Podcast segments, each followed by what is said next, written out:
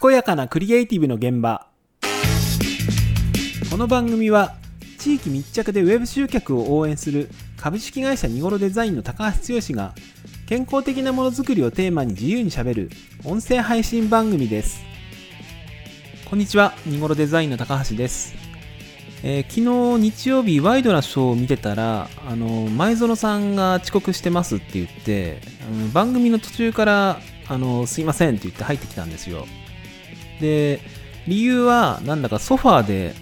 目をつむったら寝てて気づいたらもう時間になってたみたいな感じであの本当平や平謝りみたいな感じだったんですけどまあその番組の、まあ、雰囲気的にノリ的にはそのみんなにいじられてスタジオは湧いてたのでうーんなんだろうなめでたしめでたしみたいな感じだったんですよ。大人になってから寝坊して遅刻っていわゆるやらかしたっていう部類に入ると思うんですけどまあ昨日のワイドなショーで言えば前園さんがいてもいなくても番組って普通に進行するじゃないですか。で誰かの命に関わってるわけでもないんでうんそういうノリでいいんじゃないかなっては思うんですよね。でうちの会社ニゴロデザインなんですけど、えー、遅刻には結構緩い会社だと自分では思ってます。少なくとも、うん、僕が今まで関わってきた会社の中では緩い方だと思います。でもちろんね遅刻したら誰かに迷惑はかかるんですけどだから遅刻するよりは遅刻しない方がいいんですよ。これは間違いないんですけど、うん、ただ時間になったらパソコンに向かって制作の仕事をするっていうのが中心なので誰かがサポートすれば誰かが遅刻してもそれなりになんとかなるっていうのがほとんどなんですよ。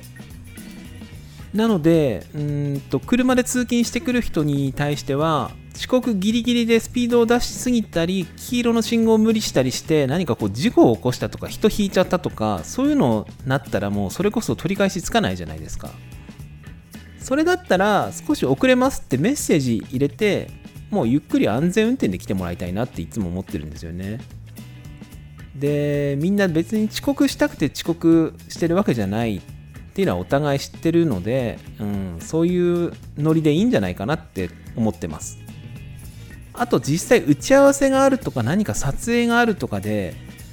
うん一緒に仕事する人とかお客様に迷惑がかかるっていう時はうん社内の誰かがサポートするそういう感覚でお互い入れたらいいんじゃないかなって思ってます。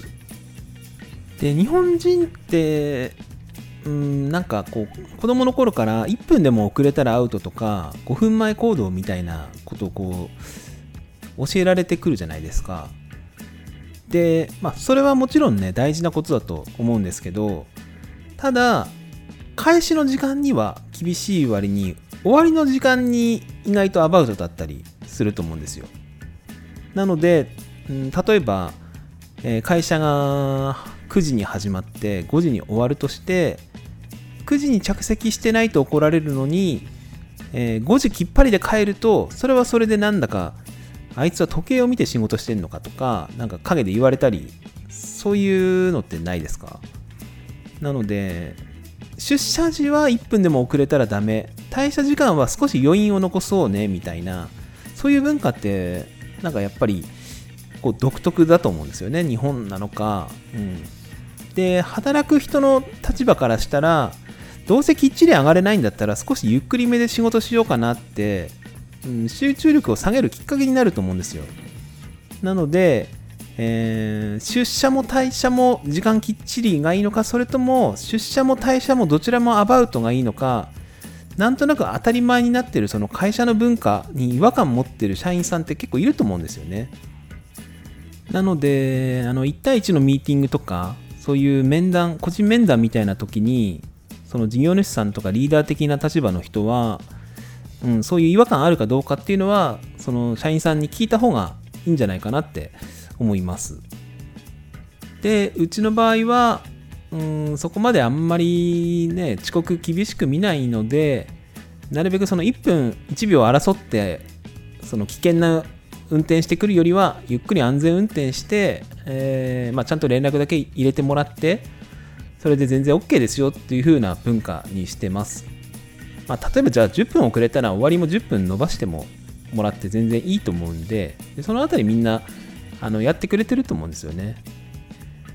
で終わりはもちろんその15時きっかりで上がるっていうんだったらもう15時0分ではもう片付けて上がっちゃっていいので集中してきっちりやってくれれば、えー、それでありがたいなっていうふうにあの僕は思って、えー、ニゴロデザインをいかにこう働きやすくするかっていうのを考えて、えー、います。皆さんの会社はどうでしょうか、えー、今回も聞いていただきありがとうございます。